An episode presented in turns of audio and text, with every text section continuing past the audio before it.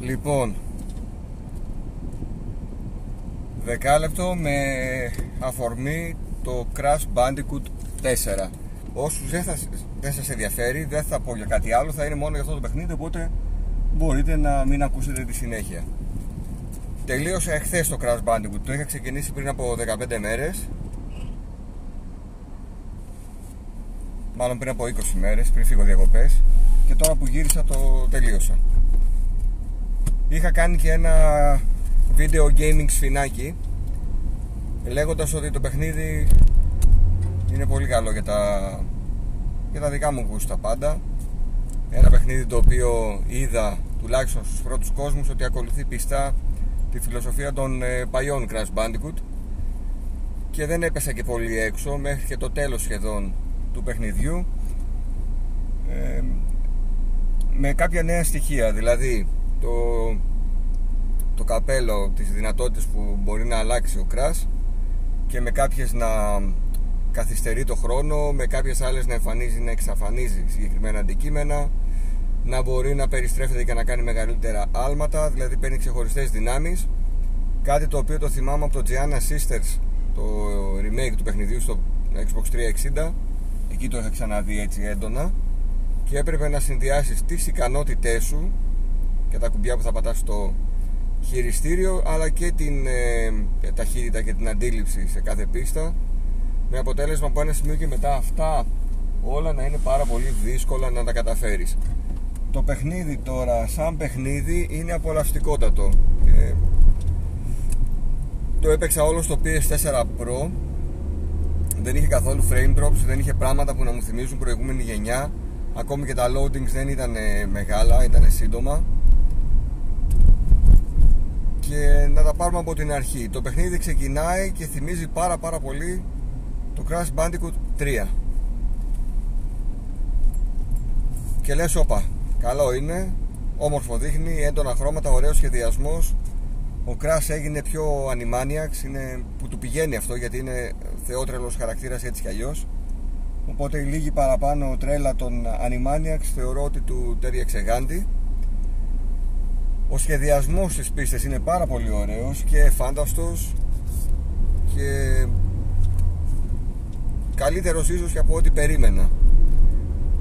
Αυτό που μου έλειψε είναι ότι δεν υπάρχουν υποβρύχιες πίστες, ή τουλάχιστον δεν υπάρχουν όσες θα ήθελα. Το υγρό στοιχείο και οι υποβρύχιες πίστες είναι ένα από τα χαρακτηριστικά που θυμάμαι έντονα στο Crash Bandicoot τρία και περίμενα να το βρω σε έντονο βαθμό και στο τέσσερα. Ο βαθμός δυσκολίας τώρα. Το παιχνίδι ξεκινάει με βατή. Πρώτα απ' όλα έχει δύο modes. Έχει το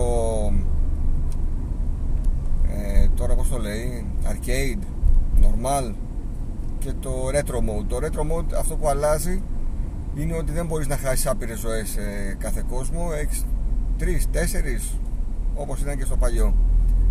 Δεν μπορείτε να το παίξετε εκεί πέρα το παιχνίδι, παιδιά. Μην το προσπαθήσετε καν, από ένα σημείο και μετά απλά δεν θα τα καταφέρετε, εκτός αν είστε πια φοβερός και τρομερός παίκτης. Ξέρω ελάχιστους τέτοιους. Ή αν έχετε τη διάθεση να φάτε άπειρες ώρες, όπως κάνατε όταν ήσασταν μικρή σε ηλικία και παίζατε τα πρώτα Crash. Για να καταλάβετε, υπάρχει πίστα που έχασα διακόσιες φορές και πέρασα την πίστα τη διακοσιοστή πρώτη φορά. Μέχρι τη μέση το παιχνίδι έχει μια νορμάλη δυσκολία που σε πολλές περιπτώσεις μπορείς να πεις και ότι το κάνανε και πιο εύκολο σε σχέση με τα παλιά και ότι προχωράς εύκολα, σου κάνει και λίγο εντύπωση. Το τρίτο τέταρτο του παιχνιδιού η δυσκολία έχει αρχίσει να γίνεται πιο έντονη, αλλά στο τέλος τα καταφέρνει σχετικά εύκολα, δηλαδή μετά από είκοσι με τριάντα προσπάθειες σε κάθε πίστα θα τα καταφέρεις. Φτάνεις μέχρι το τέλος, μέχρι το ενενήντα πέντε τοις εκατό με αυτόν τον βαθμό δυσκολίας και σου κρατάει ένα πέντε τοις εκατό στον τελευταίο κόσμο, όπου το πράγμα μπορείς να πεις ότι γίνεται και unplayable ή ότι γίνεται εξαιρετικά δύσκολο. Εκεί έφτασε σε σημείο που το έγραψα και στο σερβερ να πω ότι παιδιά δεν βλέπω να το περνάω, θα το παρατήσω το παιχνίδι. Μέχρι που την ίδια μέρα το βράδυ είπα κάτσε να το βάλω ρε παιδί μου, γιατί καμιά φορά μπορεί να χάσεις εκατό φορές σε μια πίστα, να το κλείσεις, να χαλαρώσεις και όταν θα το πιάσεις την επόμενη μέρα να την περάσεις με την πρώτη. Δεν την πέρασα με την πρώτη, την, ε, την πίστα λίγο πριν το τέλος που αλλάζεις σε ένα level, παίρνεις όλες τις δυνάμεις, την πέρασα με διακόσιες αποτυχημένες προσπάθειες και μία επιτυχημένη. Και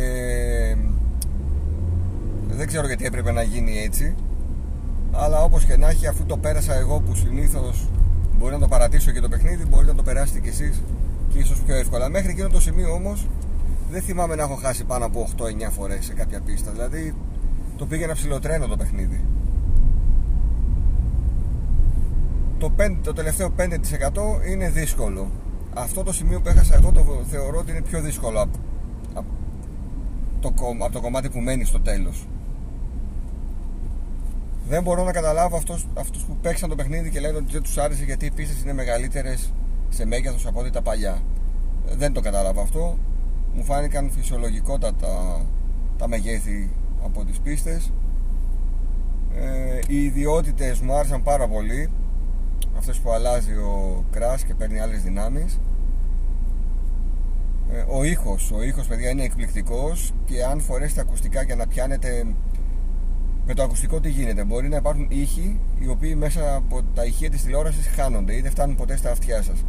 Φορώντας ακουστικά, είτε παίξετε ένα παιχνίδι σε απλό στέρεο, θυμηθείτε το Game Boy το κλασικό, είτε σε virtual surround, οι ήχοι του παιχνιδιού είναι απίστευτοι, έχουν κάνει πάρα πολύ καλή δουλειά και τα εφέ και οι ήχοι είναι φανταστικοί.